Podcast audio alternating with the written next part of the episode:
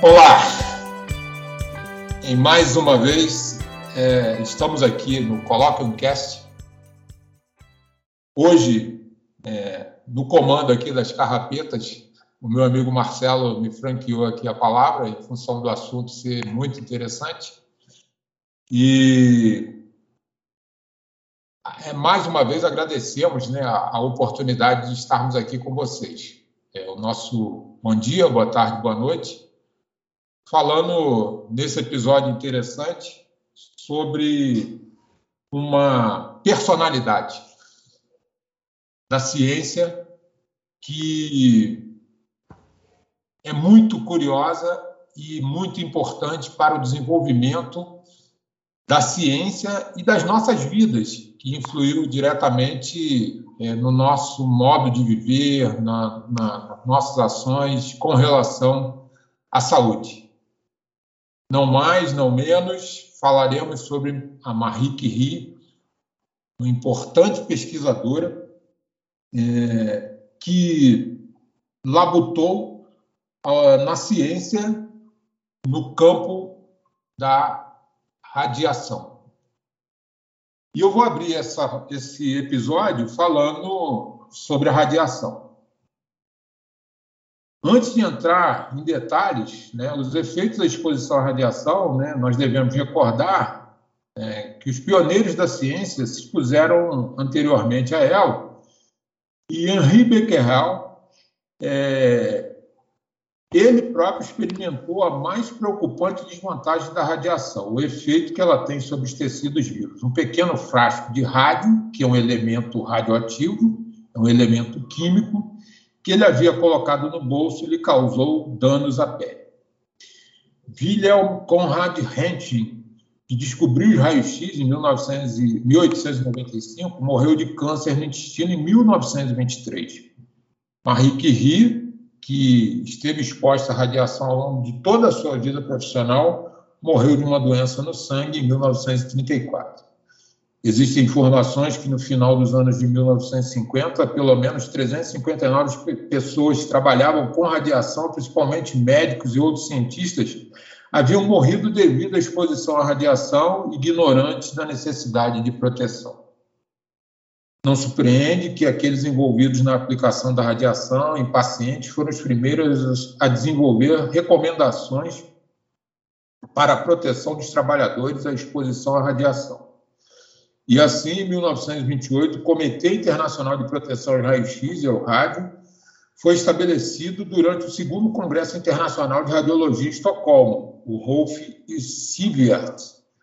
É, é, ou melhor, Rolf Sievert foi eleito, inclusive o Sievert é uma unidade é, para medição da radiação, e o Rolf foi eleito como primeiro presidente. E após a Segunda Guerra Mundial, levando em conta os novos usos da radiação, além da medicina, o comitê foi reestruturado e renomeado como Comitê Internacional em Proteção Radiológica, International Commission on Radiological Protection. Né? Mais tarde, em 1958-60, Rolf Siebert foi o quarto presidente do, do, de, desse conselho é, remodelado no momento em que havia uma especial preocupação com os efeitos genéticos em humanos causados pelos testes com armas atômicas, né, que foi é, uma das aplicações da radioatividade. Bem, feita essa introdução, eu chamo agora para a conversa o meu amigo Marcelo Pacheco, que faz parte das nossas do nosso bate-papo, que muitas vezes né, essas conversas nossas são transformadas aqui nesses episódios. E é, muito é, corriqueiramente, do, do, do, modo que o Marcelo até expõe na abertura dos nossos episódios, é, não raro, alguns deles se tornam séries em função da, da, da quantidade de assuntos e da é, excelência.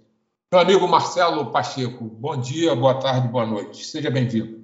Obrigado, meu caro amigo Antônio Castilho. Bom dia, boa tarde, boa noite a todos. É, eu, quando o Castilho, o Castilho fez a sugestão da Marie Curie é, como tema de um episódio e eu achei muito interessante.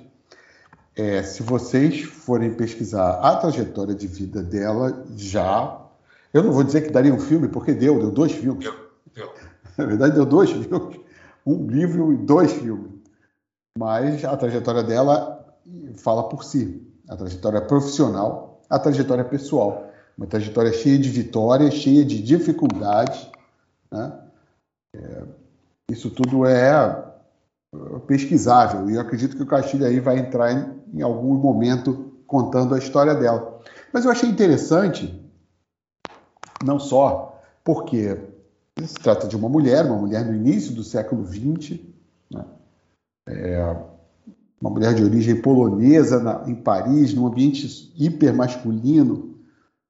É, se há hoje é, queixas sobre é, o, o quão tóxico pode ser em alguns momentos o ambiente masculino, isso não foi obstáculo para Marie Curie. Ela, né, o Castilho vai, vai dar mais detalhes, né? São dois prêmios Nobel. Você acaba, enfim, a, a filha da Marie Curie ganhou o prêmio Nobel junto com o marido e a filha mais nova que foi a que viveu mais. Eu acredito que ela não tenha tido contato muito com a com a radiação, então foi que viveu mais, também participou de um prêmio Nobel, quando a Unicef ganhou o prêmio Nobel na década de 80, eu acho. Ela, a filha mais nova, também estava lá. Então, é uma trajetória importantíssima. Mas existem alguns aspectos que, quer dizer, eu ouvi falar de Marie Curie na escola, né? nas aulas de química, principalmente nas aulas de química. Então, ah, uma mulher e tal, tal, você, naquela época, ah, não. Quando você é jovem, você imagina que tinha muitas mulheres na universidade, na pesquisa, e então ela era, na minha cabeça, né, somava é, a, um, um, corpo de, de grandes é, cientistas homens, né, junto com outras e tudo. Não é bem assim. Enfim, mas então tem, existem alguns aspectos da trajetória e das descobertas dela. É, também a gente, vamos colocar aqui, né, um, abrir um parêntese rápido, né, Pierre Curie, né, também, se ele não era o camisa 10, ele era o camisa 8, também estava ali, né, participando, né, conseguiu criar condições, né, para que ela realizasse todo o seu potencial. Mas, é, então, a trajetória dessas descobertas geram muitas questões. Na minha cabeça, gera algumas questões filosóficas, que ao, ao longo do episódio eu, eu, gostaria de apresentar. Então, é, nós vimos aí Chernobyl, temos Chernobyl, temos grande, muitas pessoas que morreram em contato né, com a radioatividade antes do advento da proteção. O Castilho pode dar um testemunho pessoal inclusive sobre isso. Não vou dar spoiler, mas ele vai. Ele tem. Enfim, então eu acho que existe. Tem muita coisa para a gente falar dela, então eu vou. Mas eu queria depois fazer umas. dar umas, é, umas pinceladas sobre é, a, a, filosofia por trás de toda essa trajetória dessa mulher importantíssima. Castilho, manda ver que o tema é. Você hoje é o, é o maestro desse negócio. Pois é é, é, assim, é muito emocionante a gente poder falar de uma personalidade como a Marie, né, é, que nasceu Maria Sklodowska, que me perdoe aí os compatriotas poloneses, né, é, a pronúncia, se tiver errada, me perdoe, né, é, em Varsóvia, é, 7 de novembro de 1867. A mais moça de cinco filhos, né? de Vladislau e Bronislava Sklodowska. É... O pai de Marie pertencia a uma classe social alta, mas em declínio, né? Era professor de física. Talvez seja essa uma das é, é, dúvidas, né, que muita gente é, tenha, porque, por exemplo, como é que Marie começou a, a, a, nesse mundo, né? Mas Marcelo já levantou uma, uma questão interessante, que o ambiente, nós estamos falando aqui, no final do século XIX, é, meados do século XIX, final, início do século XX. É, hoje, existe uma campanha muito grande para a inserção da mulher na sociedade como um todo, né, com é, uma participação paritária, né, com homem e tudo mais, e ela conseguiu se inserir na época num meio que era e numa área que era dominantemente masculina. É, mas, é, como eu ia dizendo, o pai pertencia a uma classe social alta, mas o declínio era professor de física, a mãe dela era diretora de internato e, a, e morreu de tuberculose quando Marie tinha 10 anos.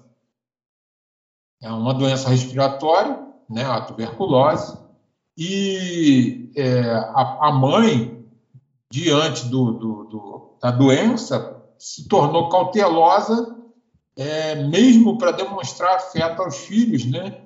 É, e, assim, não, não, é surpreendente que Marie, dado essa formação, tivesse um comportamento mais estoico, né? É, mais objetivo, mais é, ortodoxo e ficasse fisicamente distante de sua mãe.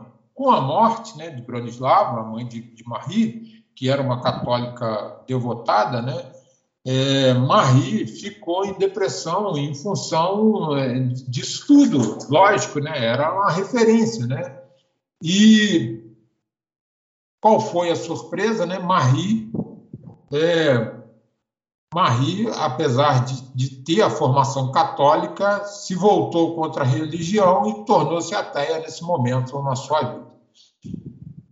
É, a educação dela é também uma outra história muito interessante, né? de determinação, que, poxa, não precisa a gente repetir em função do seu êxito, né? e ela enfrentou todo tipo de adversidade desde seus 10 anos.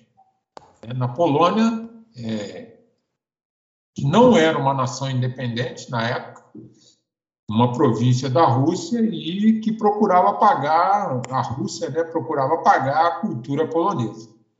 Ela, crescendo nessa época, né, não cursou satisfatoriamente o ginásio, que era o final do ensino fundamental à época lá, e, além disso, ela é, é, teve o acesso recusado a uma. Quer dizer, ela recusou acesso superior, apesar de possuir excelente nível acadêmico, né? Lógico, pela formação familiar. Mas isso tudo, depois de se formar em 1883, ela associou-se a, a, a uma, uma, instituição chamada Universidade Flutuante, que era feminista, clandestina e subversiva. Muito interessante isso, né?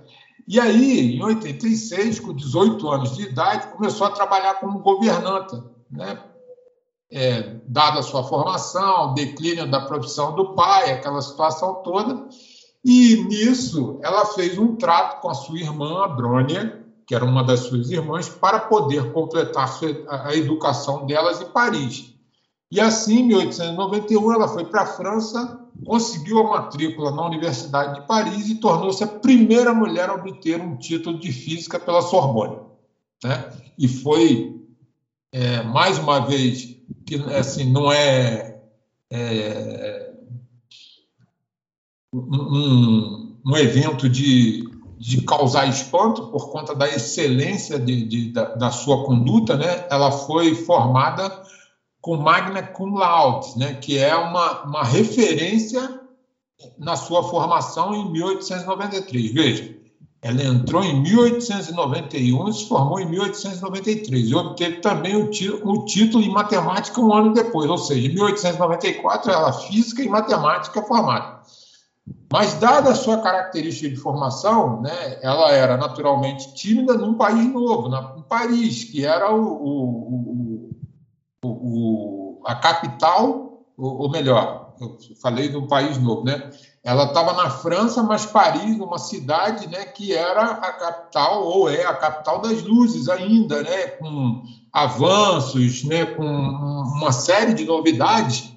E ela, com aquela formação rigorosa que ela teve na Polônia e tudo mais, ela não se esforçava para fazer amizade com outros estudantes, mas mesmo assim conseguiu atrair atenção é, desses estudantes. Quando o então futuro candidato, né, que desejava um relacionamento, é, começou a demonstrar afeição ah, por ela, né? E comentou secamente que as prioridades dele não estavam bem ordenadas. E é o famoso Pierre, né? Pierre Curie, que, que começou aí a sua, a, a sua, seu trabalho de é, busca pela Marie, né?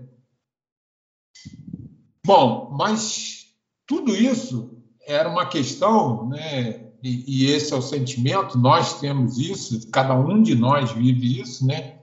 Apesar do seu êxito fabuloso, fantástico em Paris, né? Ela tinha ainda o sentimento de tentar retornar à Polônia após completar os seus estudos. E numa breve viagem para casa, em 94, né, logo depois que ela se formou em matemática, é, ela foi convencida né, da inuti dessa inutilidade de repatriação.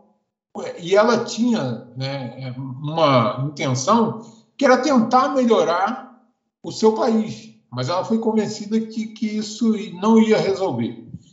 E assim ela decidiu ficar na, na França e aí acabou conhecendo Pierre Curie oito anos mais velho, chefiava o laboratório da École Physique Time, né, que é a escola de física e química da França.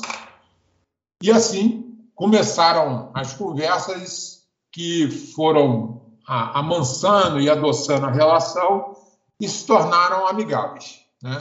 É, vou, vou fazer um recorte aqui, abre aspas, né? Anos mais tarde, havia entre seus conceitos e os meus, apesar da diferença entre nossos países de origem, uma identidade surpreendente. Né? Isso aí foi a fala de Marie é, a respeito da relação inicial dela com Pierre. Acabaram rapidamente se casando em 1895, numa cerimônia secular, onde não houve troca de alianças e como lua de mel, fizeram uma viagem de bicicleta pela região campestre francesa. é muito bucólico, né? É, não, e, e, eles ficaram, é, viraram é, amantes do ciclismo, eles pedalavam Sim. bastante, mesmo, mesmo em Paris.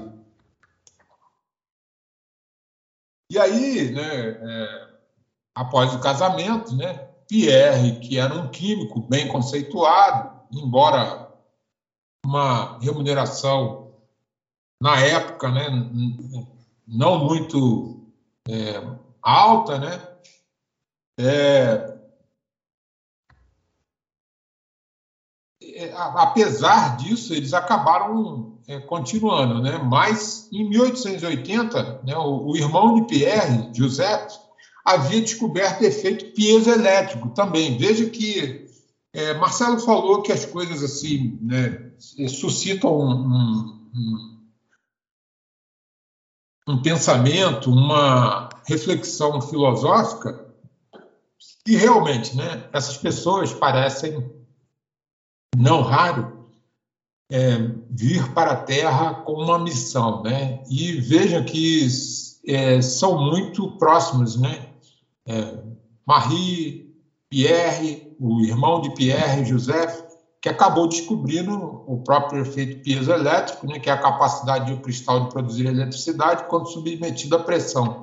Muitos de nós aí não conhecem isso, né, mas esse efeito piezoelétrico era o efeito da antiga vitrola, que está voltando à moda agora, né, aquela agulhinha com a pontinha lá de cristal. Né? Hoje, muita gente quer voltar ao vinil, né, porque hoje a gente usa o laser né, no, no, DVD ou no CD, e nem mais, né? A gente usa o, os streaming agora, né? É, permita que a, a, a, o uso da, da palavra em inglês, né? Mas isso tudo pesquisando na área de magnetismo, né? Que José acabou descobrindo. E na sua monografia de doutorado sobre as propriedades magnéticas dos corpos, né? Ele, ele é, é, esse desenvolvimento foi tão importante né, que é, uma grande personalidade da física, do mundo científico, era, é, assim, era admirável o trabalho dessas pesquisas. Nada mais, nada menos que Lord Kelvin, né, que todo mundo alguma vez na vida, nos seus estudos, acabou tendo contato, né? Na escala Kelvin, né? Que inclusive hoje é, é, é referência aí para a gente poder medir temperaturas, inclusive o zero absoluto, que, se eu não me engano, semana passada um grupo de físicos brasileiros acabou chegando próximo ao zero absoluto, que é em torno de menos 273 Kelvin. É um negócio assim fantástico, né? Então, de muitas maneiras, possuía um caráter admirável, mas parecia cego à ambição. E Marie escreveu mais tarde, não se podia discutir com ele, no caso de Pierre, é, porque ele não conseguia ficar irritado.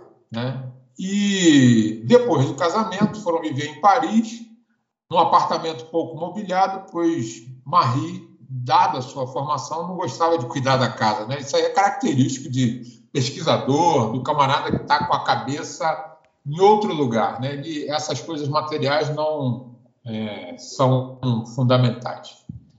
Marcelo, suas considerações. É, Castilho, você, pô, a gente parece que combina as coisas aqui, mas não combinamos, não. A gente só combinamos o tema. As pessoas né, imaginam que a gente fica ensaiando, que temos diretor, produção, nada disso. É, é na hora, é ao, ao vivo mesmo. É, o tema é esse, cada um chega com as suas armas e manda ver. É, então, mas o Castilho falou de estoico, e eu tinha separado aqui uma. Eu estou lendo um livro das Meditações de Marco Aurélio, do imperador Marco Aurélio, que é um dos das, das bases do pensamento estoico e tal. E aí eu estava, é, é claro, estudando a trajetória de Marie Curie e levando aqui para o Marco Aurélio que estava frente na minha cabeça. E eu separei uma, uma citação dele, chamada é, Palavras são opiniões, não fatos. Ações, ação é a única verdade. Uhum. Quer dizer, numa época em que todo mundo, através das redes sociais, tem uma opinião para dar sobre qualquer assunto, né? É, ninguém se resguarda, resguarda a sua própria especialidade ou não se resguarda a sua própria ignorância né? sobre, sobre assuntos e fica quieto, né? mas não, as pessoas todas querem falar. E houve uma época, e eu acho que essa época é, ela não terminou, né? Existem ainda muitas pessoas realizando grandes coisas nesse mundo e que, infelizmente, estão longe dos holofotes. Mas houve uma época em que a ação era realmente a verdade. É, Marie Curie e Pierre Curie, entre outros aí que o Castilho citou, tiveram, estiveram dentro do ambiente universitário, de, o ambiente acadêmico, então tinham que publicar suas descobertas. Isso era a palavra. Mas era aí, a coisa começava e terminava aí não existia é, vamos ao jornal, vamos contar como somos maravilhosos, como descobrimos dois novos elementos da tabela periódica, sim, depois de, de anos de trabalho. Né? Não, o trabalho continuou, o trabalho continuou incessante, perigoso. Né? Talvez em algum momento eles tenham é, atentado que isso. Eu, eu já ouvi dois relatos, Castilho sabe mais do que eu, mas eu vi um relato dizendo que ela ah, desconfiava, mas outro que ela não dava bola, que ela achava que não tinha nada a ver. Eu... Perdão. O fato dela ter tido leucemia, né, uma, uma anemia muito, muito forte, é com a, a radioatividade. É, mas, enfim, mas independentemente disso, a ação estava à frente do discurso. Né? Até uma determinada época, neste mundo, neste planeta, você fazia coisas. Né? É, meu avô era um homem muito calado, ele não tinha. não conversava muito, mas era de uma, de uma execução absurda. Ele realizava muitas coisas, mesmo com muitos filhos, ele tinha muitos trabalhos, ele fazia ele fazia. Então, analisando aqui a trajetória dos grandes da ciência, que se preocuparam em pesquisar, em criar, em realizar. Eu pego esse exemplo de Marie Curie, né, que é a nossa, o nosso tema de hoje, para lembrar que nós temos muito a fazer, seja na ciência, seja em qualquer outro trabalho, ou seja na sua própria casa mesmo. Né? Talvez discutir sobre política, sobre saúde, né? seja interessante, mas certamente há algo para se fazer, né? seja na sua casa, na sua vida. Talvez seja algo a descobrir, talvez você descubra um novo método, talvez você descubra uma nova forma de realizar coisas que você faz durante muito tempo. E associado a isso, tem a escassez. Hoje, é hoje nós somos um mundo é, pleno de conquistas tecnológicas e vivemos num conforto que nossos pais não tiveram. E o que esse conforto faz para nós? Né? É, eu não, não havia computadores na sala de Pierre, no, no laboratório de, de Pierre Marie Curie. O cálculo era no braço, né? Todas as, as fórmulas, todas as, é, toda a forma, toda a química orgânica, inorgânica, todos os cálculos de física eram ali era no braço. Então, acho que a trajetória de, dessa mulher nos inspira é, a. Será que nós estamos é, utilizando de uma forma é, criativa, para dizer o mínimo, né? O que nós estamos dando para a nossa sociedade, né? O que nós estamos fazendo fora da nossa zona de conforto, né? Para criar, para acrescentar alguma coisa à, à humanidade, né? Então, são esses dois aspectos filosóficos que eu queria colocar na questão, né? Você não ganha é, dois prêmios Nobel à toa, né? Então, será que nós, que a nossa humanidade, né, foi feita para esse conforto todo? Né? Será que esse conforto né, nos deixou um pouco molengas demais para aguentar né, os efeitos de uma pandemia? Enfim. Era isso, Castilho, é só, é só essa provocação. Eu sei que você tem mais informações para dar. Eu volto com a minha divagação mais tarde. Não, muito. É propício e muito interessante, né? É, você, tava, eu estava viajando aqui enquanto você estava falando, é, e hoje, né, você colocou aí um, um aspecto interessante, que é, é, o advento das redes sociais, das mídias sociais, da própria internet, né, do, da manifestação em tempo real, e os nossos antepassados, a gente que tem um caminho mais rodado, né? Vamos dizer assim, tem, mantemos mais idade. Eu me recordo também do meu, meu pai. Meu pai já, já tinha uma formação um pouco diferente, tudo mais, mas mesmo assim era mais ação do que palavra, né? E o meu avô, igualzinho, você colocou a situação do seu avô da mesma maneira, né? Eram pessoas extremamente eficientes, é, efetivas, né, porque realizavam uma série de coisas. O meu avô é uma, se eu posso dizer assim, não vou dizer que é uma mágoa, né, não um ressentimento, mas meu avô é, era, poxa, ferramenteiro, é, armeiro, ele trabalhava, consertava relógio, ele faz, traba, fazia serviço de ourivesaria, que era, é um, uma profissão que eu, eu, são poucas as escolas no mundo que formam esse profissional né, de, de, excelência, né? a exceção aqui de cidades próximas que trabalham com a prospecção de pedras preciosas, é o caso aqui de Cristalina, que fica a 100 quilômetros aqui do Distrito Federal, quase na borda aí com, com, o estado de Minas Gerais e outras cidades né, que, que a gente conhece né, no, no, Brasil. Mas esses profissionais são fantásticos, né? E, e isso se passava, é, esse conhecimento, antigamente de família. Claro que eu não tinha a, percepção né, e tudo mais, mas depois, na fase adulta, mais com alguma consciência, mas, poxa, podia ter aprendido essa profissão. Achava-se muito. E é um. Né, aí na, na, na, na, cinematografia, por vezes, nós vemos aí alguns é, exemplares que são é, exaltados né, e procurados né, no, no, no, na, na, ficção, que são esses profissionais. Né? Isso aí para falar do caso específico é, do meu avô. Mas esse pessoal, é, que o Marcelo falou, tinha por arte fazer e não falar. E hoje nós vemos muito essa manifestação. Né? A gente comenta isso.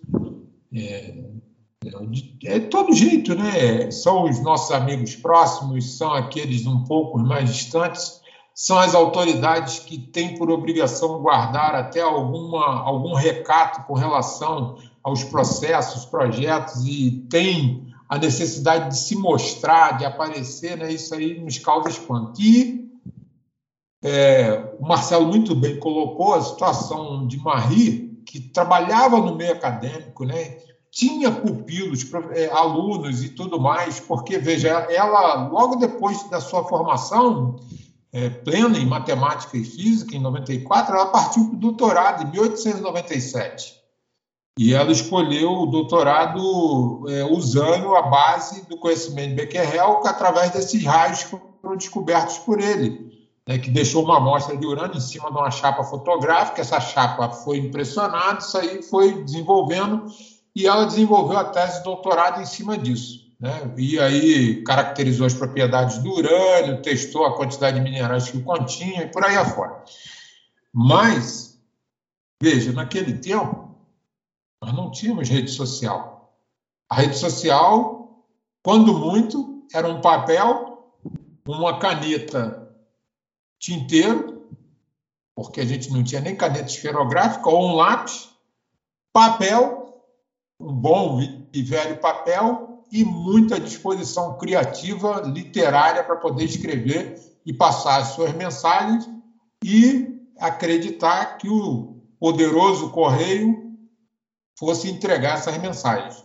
Coisa de, de, de que muitos de nossos ouvintes, creio, não, não, não tenham tido oportunidade de utilizar. Né? Mas a gente usa hoje a mensagem aí rápida, né? do WhatsApp, do Telegram, do e-mail né, e outras redes sociais. E mesmo assim, ela se comunicava no meio acadêmico. Né? E é, continuando a, a, trajetória de Marie, né, é, é depois dessa da, da, sua tese de doutorado, ela numa amostra de uranita, substância que era extraída né, por mais de um século numa região de Jochsthal, na Alemanha, é, provou surpreendentemente ser muito mais ativa que o urânio de Becquerel, né? quando Curie descobriu que o elemento tório também era radioativo, e aí o mistério aumentou. Né? No primeiro relatório de Marie sobre a pesquisa, foi publicado em abril, esse primeiro relatório, né? e um outro artigo foi publicado em julho. Né? E aí o casal já relata a descoberta de uma substância né, que eles fizeram a proposta que fosse chamada de polônio. E assim, os raios Becquerel pareciam ser mais do que uma curiosidade manifestada por poucas substâncias, né? e faziam parte de um fenômeno mais difundido na natureza, que eles, os, o casal Curie, fez a proposta que se chamasse radioatividade. É, esse trabalho foi, foi importante, né? Porque é, ao extrair do novo elemento rádio, que até então é, não era identificado, né? O, o, quer dizer, o elemento rádio foi extraído da uranita, e isso se tornou uma parte da lenda científica, né? Trabalhando dia e noite. Poxa, é, o Marcelo falou de equipamento, né?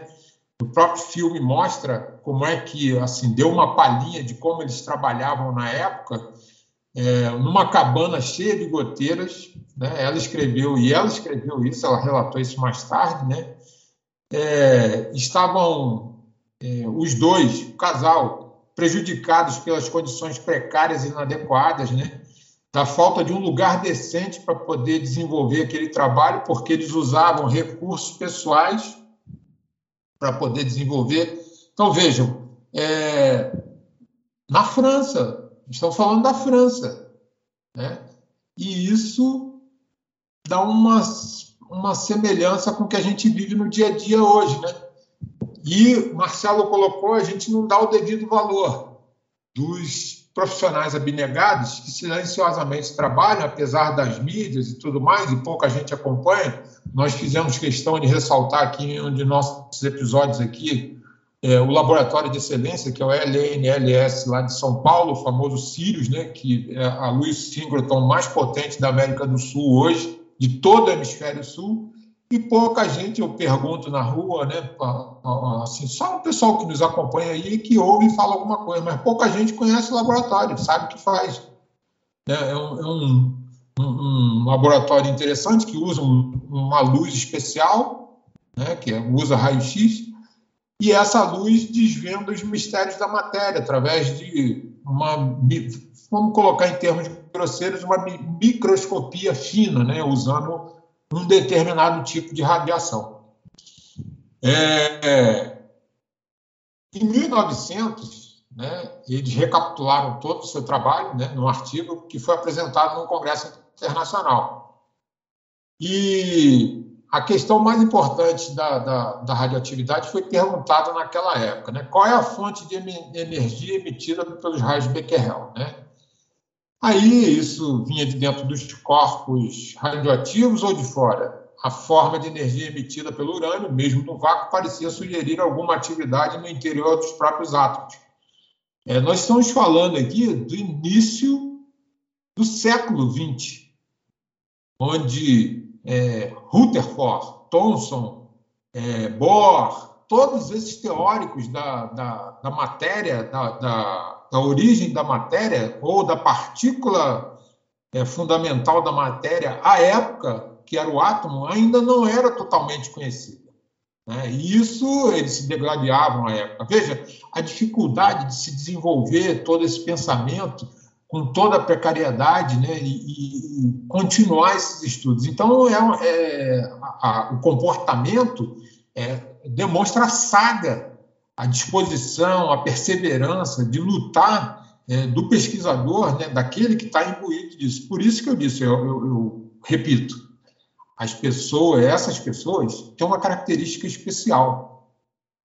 As pessoas têm uma característica especial elas não vêm à toa, né? não estão aqui, né? com muito pouco recurso, com todas as dificuldades né, que são inerentes a todos nós no nosso dia a dia, eles conseguem se sobrepor a essas dificuldades e conseguem desenvolver realmente, tornar realidade a, a, é, um pensamento, uma intuição, vamos dizer assim, e, e isso, de uma maneira simples, né, com essa percepção fundamental, faz com que eles adquiram uma notoriedade, às vezes sem querer. Né? E o caso dos que ri, em particular da Marie, isso aí tornou ela a mulher é, é, mais respeitada na época.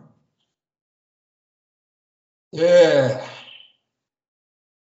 por, nesse trabalho, já adiantando aí, em 1903, eles ganharam o prêmio Nobel né, a partir compartilharam com foram até coerentes porque esse prêmio, prêmio, Nobel de 1903 eles compartilharam com Becquerel, que foi o cara que deu a, o pontapé inicial, né?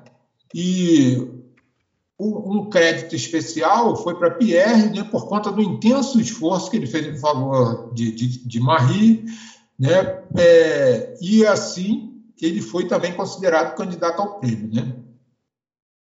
Eles ficaram famosos do dia para a noite, porém, três anos mais tarde, é, em 1906, Pierre pô, morre num acidente impensável, né?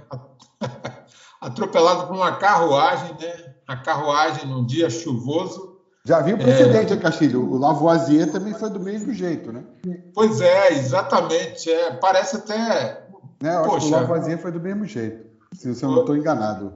É em Paris mesmo, deixa eu até É, em Paris, exatamente. Atropelado pela carruagem, a carruagem esmaga a cabeça dele, né? E ele vai a óbito, né? E, e assim, sentida, mas tendo que continuar devido ao seu estoicismo, né? É, Marie assume a cadeira de Pierre, que era professor na Sorbonne, tornando-se também a primeira mulher professora daquela universidade. É, e uma, uma, uma observação particular é que na sua aula inicial, dada numa tarde após a, a, a, a visita ao túmulo de Pierre, né, ela relatou que foi uma das maiores torturas que ela sofreu pessoalmente, né, porque está no sentimento né, de esposa, né, de perder o seu companheiro e tudo mais, e ela, na primeira aula, foi é, é, assumindo a cadeira que era do marido, ela ficou extremamente é, consternada né, com essa situação. Né?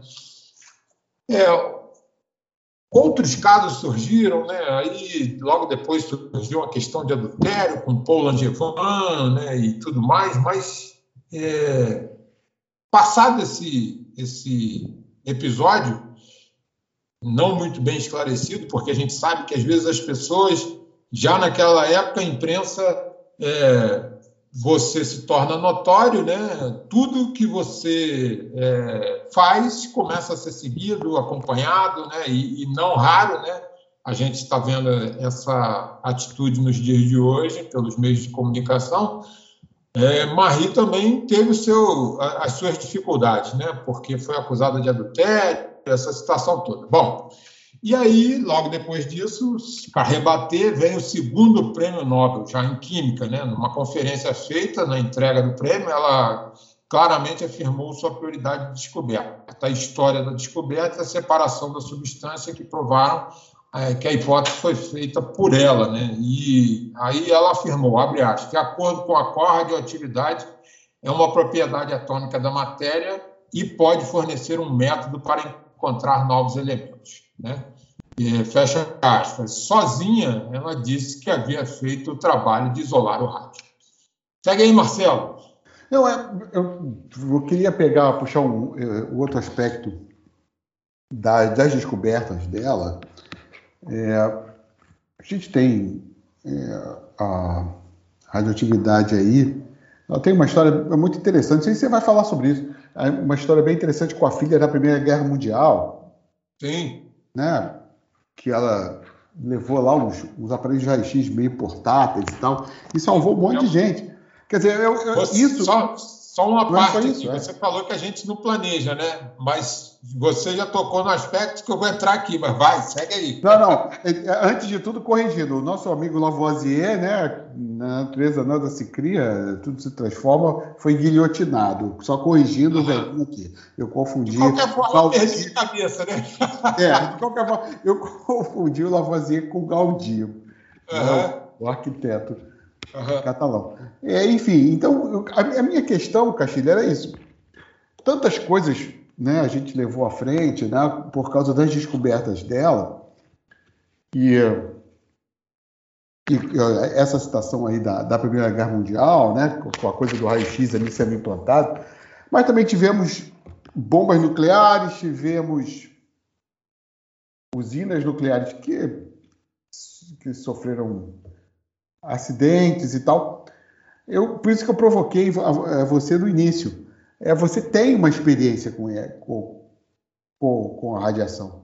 Mas até que ponto você acha que é, as descobertas dela, né, é, a, a descoberta da radiação foi boa ou não foi? Né? Eu tenho, eu acho que foi. Tem, tem uma cena no último filme que fizeram sobre ela, no Radioatividade mesmo, com a Rosamund Pike como a Marie Curie, que, ela, que o, o Pierre Curie fala para ela isso, pô, tu jogou a pedra no lago. As ondas que aconteceram não são da sua alçada. Uhum. Né? Eu pessoalmente concordo que os benefícios foram maiores do que os problemas causados. Mas você esteve ali, né, na com a radiação bem próxima. O que, que você acha? Pois é, Marcelo, é, é, isso é muito interessante. É, esse paradoxo, vamos dizer assim, é, é, é, ele é muito pungente, vamos dizer assim, por quê? E principalmente é, a partir dos eventos acontecidos é, no final do século XIX início do século XX. Né? Quando a física começou a, a ganhar corpo, principalmente depois das pesquisas de, de Faraday, Maxwell, sem tirar qualquer mérito de Newton, é, de Galileu é, ou qualquer outro pensador é, an anterior, né, Aristóteles, é, todos, todos, em algum momento, tiveram essa questão paradoxal do uso, inicialmente, para o bem. É, vamos lá. A gente estava comentando, né? É, a gente sabe que a ciência é, e a humanidade, todos os campos, ela é uma construção coletiva. E isso aí partindo já para o lado filosófico. É a contribuição, é o tijolinho de cada um para poder construir isso. Einstein, quando percebeu é, o tamanho é, da descoberta que ele fez com relação ao efeito fotoelétrico, é, a explicação do efeito fotoelétrico, Logo depois, a teoria da relatividade, que até hoje não, não é plenamente concluída, né? E, e, aí vem Max Planck, que começa é, a falar sobre a mecânica quântica, né? Mecânica quântica, quando a gente fala isso, às vezes as pessoas não entendem muito bem, né? No, no mesmo, é, na mesma linha de raciocínio, a gente fala da mecânica clássica, né? aquela mecânica newtoniana, lá que a gente estuda movimento, né? força, é, massa vezes aceleração, as três leis de Newton. Né? A mecânica quântica também tem as suas leis, né? só tem que, num, num, é, numa dimensão, às vezes diminuta, muito diminuta, microscópica, né? muito microscópica, ela, ela trabalha isso. Né? E essas descobertas é, foram evoluindo, inclusive com o trabalho de Marie, que descobriu a radioatividade, e levou, por exemplo, a, a, a descoberta desses aparelhos de raio-x para diagnóstico, para tratamento, né? E paralelo a isso, a esses estudos, vieram a reboque a espectroscopia, os lasers que são utilizados hoje numa gama gigantesca de tratamento, porque todos eles estão ligados à luz, ou melhor, a gente fala de luz mas é radiação. É, é, radiação eletromagnética, né? que é a luz, que é, é, é, é, um movimento de dois campos, o campo elétrico e o campo magnético. Né?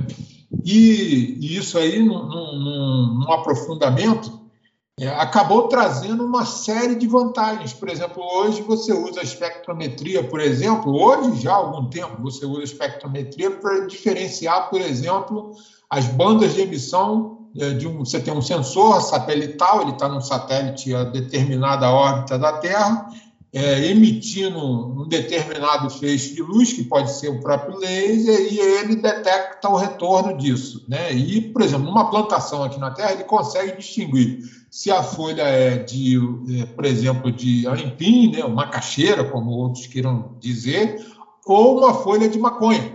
Ele consegue detectar isso. Você consegue, através da espectrometria, verificar se uma amostra de leite está contaminada com algum tipo de contaminantes. Né? Você tem esses diversos usos. Do mesmo modo, você usa a espectrometria em armas tecnológicas avançadas, usadas em diversos aparatos bélicos militares que estão rodando pelo mundo aí, nas embarcações, nas aeronaves e tudo mais. Né? A exemplo da tecnologia da informação, a informática, desenvolveu, acabou, nós estamos hoje aí no mundo da IoT, internet das coisas. é, da inteligência artificial e, e é, da deep learning e outras modalidades aí do conhecimento da tecnologia da informação. Muito bom, a gente consegue conversar através da tela, da câmera, a gente consegue usar, principalmente nesse momento de pandemia, a gente está se comunicando, muito bom, mas a gente tem o problema é, do, das invasões, né, que a gente já comentou no episódio, no nosso episódio aqui de cibersegurança, a gente tem é, os acessos indevidos, os é, malware, os, é, os, os é, ataques phishing, e, enfim, uma infinidade de coisas que vêm a reboque com a tecnologia que é muito boa. E, e pior, o uso, às vezes, não é nem para é, assim, planejado de uma maneira é, para o mal, né? mas é, às vezes, para defesa. Por exemplo, você usa essas tecnologias hoje num drone, né? que é um, um, um equipamento que você usa é, pilotado remotamente. E, às vezes, devido ao desenvolvimento dessa tecnologia, é, com um grau de, é, de automação muito elevado. Você dizia aí da questão da Segunda Guerra Mundial, né? É, ou melhor, na Primeira Guerra Mundial, que dizimou uma geração de jovens franceses, né? Que ela, mesmo sendo polonesa, né? Ela, devido à sua atividade, e ao seu é, espírito patriótico, organizou o uso de raio-x para intervenções médicas e cirúrgicas, instalando postos radiológicos móveis. Olha, veja que inovação! Isso aí nós estamos falando lá em 1939, 38, por ali, ela começou a pensar nisso lá naquela época. Você imagina é, a, a, a a, a, inovação que era você utilizar isso, né? Hoje a gente tem isso, ainda tem algum tipo de dificuldade, mas imagina isso há 100 anos atrás praticamente. É um negócio fantástico, né? E logo depois dessa guerra, ela fundou o Instituto de Rádio de Paris e obteve uma alta preeminência na ciência, né? E aí, ela, numa viagem aos Estados Unidos, que foi em 1921, foi adulada lá, foi, foi né, muito pagiada e voltou né, oito anos depois. Logo depois disso, é, ou melhor, nesse ínterim, né, mais ou menos ali por 1911, coisa e tal, é, ela teve ah, o acesso dela à Academia de Ciências foi barrado, mas em 22 devido a todo esse processo de formação, tenacidade, inovação, disposição, patriotismo, ela foi a primeira mulher também eleita para a Academia Francesa de Medicina. Né? E no ano seguinte, ela recebeu do parlamento francês uma pensão vitalícia em função a esses trabalhos relevantes que ela prestou à sociedade francesa e mundial como um todo. Né?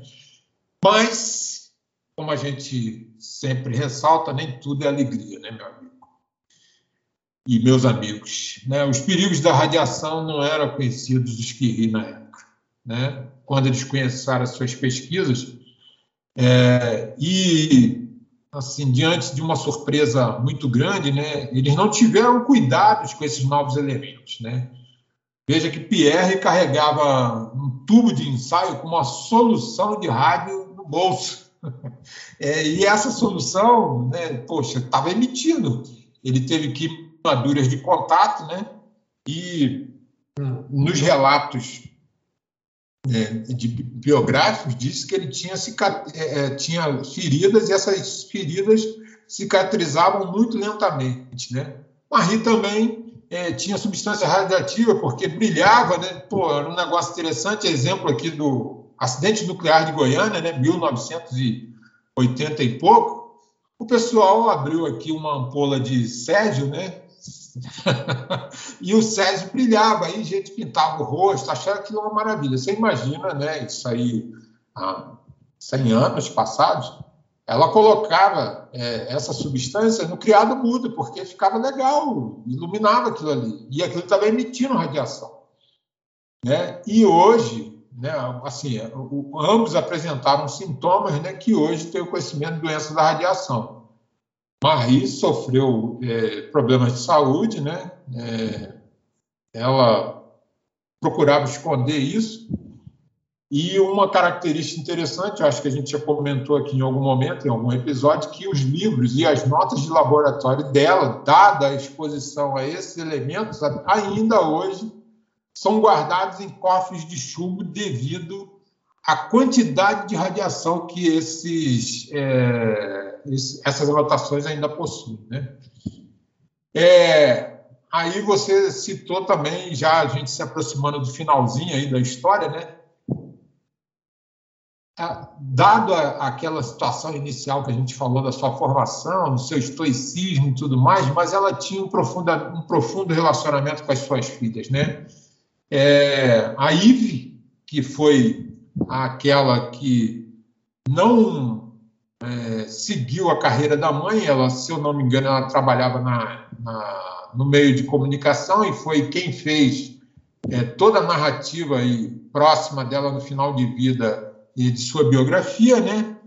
E é, eu não sei se a pronúncia é essa, é a Irene, né? Que era a segunda filha, que se tornou física também muito jovem e muito bem conceituada, e acabou se casando com o, Jean Frederic Joliot, né, que é, os dois acabaram ganhando também o Prêmio Nobel em Física. Né, mas é, é, é, é importante ressaltar o profundo amor né, é, que Marie mantinha dada a sua percepção de mãe, mesmo tendo as dificuldades, mesmo sendo perseverante e, e em continuar o seu trabalho, ela conseguiu angariar é, essa admiração, esse amor pelas duas filhas, né? A Ive tomou conta da mãe até a sua doença final, né? E escreveu a memória carinhosa e amorosa para Madame Curie, né? E assim, em 4 de julho de 34, Marie morreu né, de leucemia, dada ao envenenamento radioativo, né? E ela foi sepultada no mesmo túmulo que Pierre, no cemitério de Cessola, em, em, em Paris.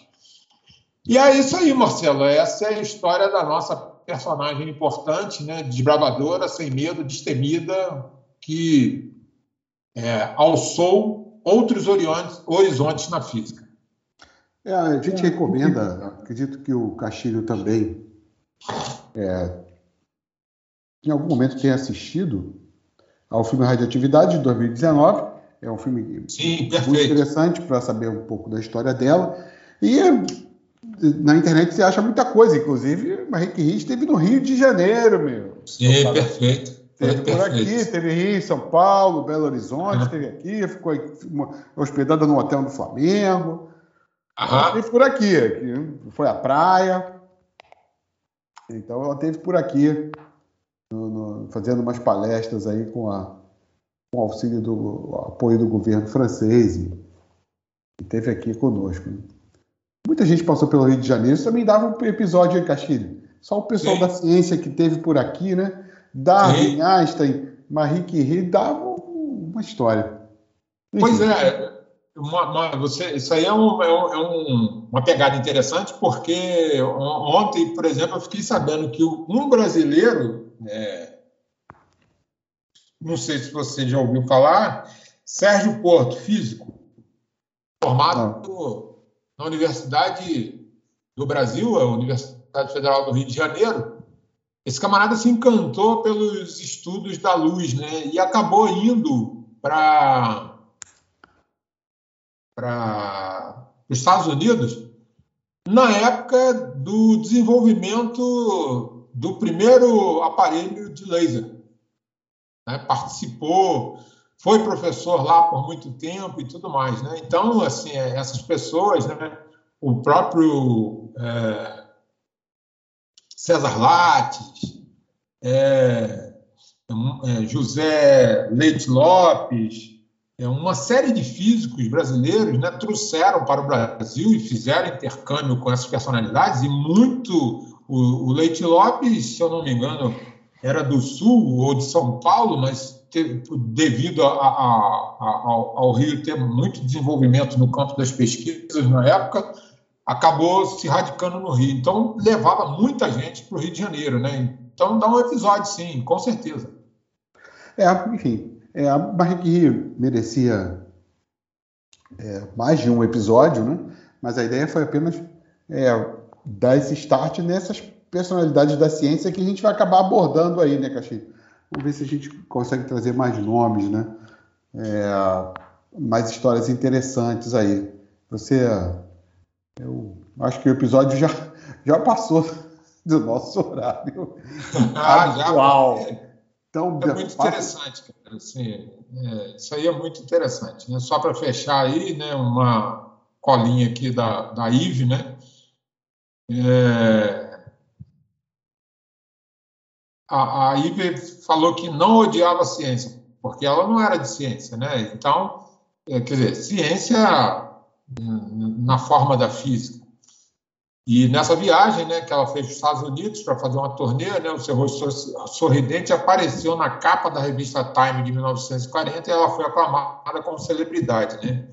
Além de dar palestras e reunir com algumas figuras públicas, né, mais importante, ela foi atração da imprensa quando questionada por repórteres sobre a trajetória profissional, ela respondeu: não odeio a ciência, sim, simplesmente me apavora. Né?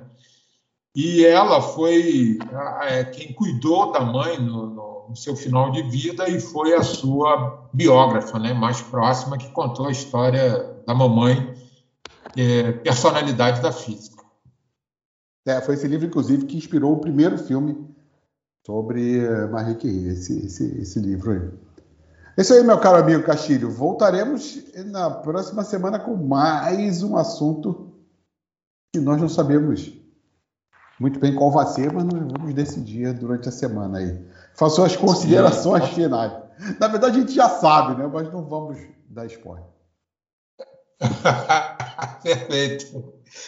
É, é, é sempre é, muito estimulante né, poder falar sobre é, a memória né, desses, é, dessas personalidades, porque essa construção coletiva da ciência que faz o avanço, muito embora é, a gente tenha colocado aí a questão é, é, das dificuldades encontradas aí com o desvio de, de objetivo, às vezes, daquilo que é descoberto, mas, sem sombra de dúvidas, todas essas descobertas fazem com que o mundo se torne melhor. Nós somos melhores do que éramos antigamente, Marcelo, com certeza, porque lembrar que antigamente na França, é, antes de ser decapitado, né, aquele traidor que não era leal ao rei, era é, é, devidamente estribuchado, né, tinha uma faca inserida no seu abdômen, suas vísceras expostas, e caso não morresse, ainda ia a forca para poder ser finalizado, né?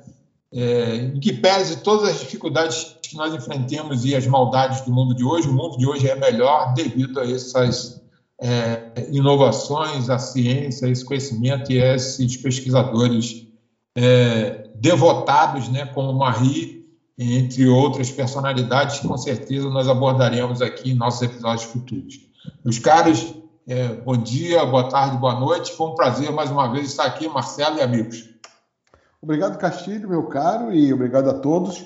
E até o próximo Coloque o Cast.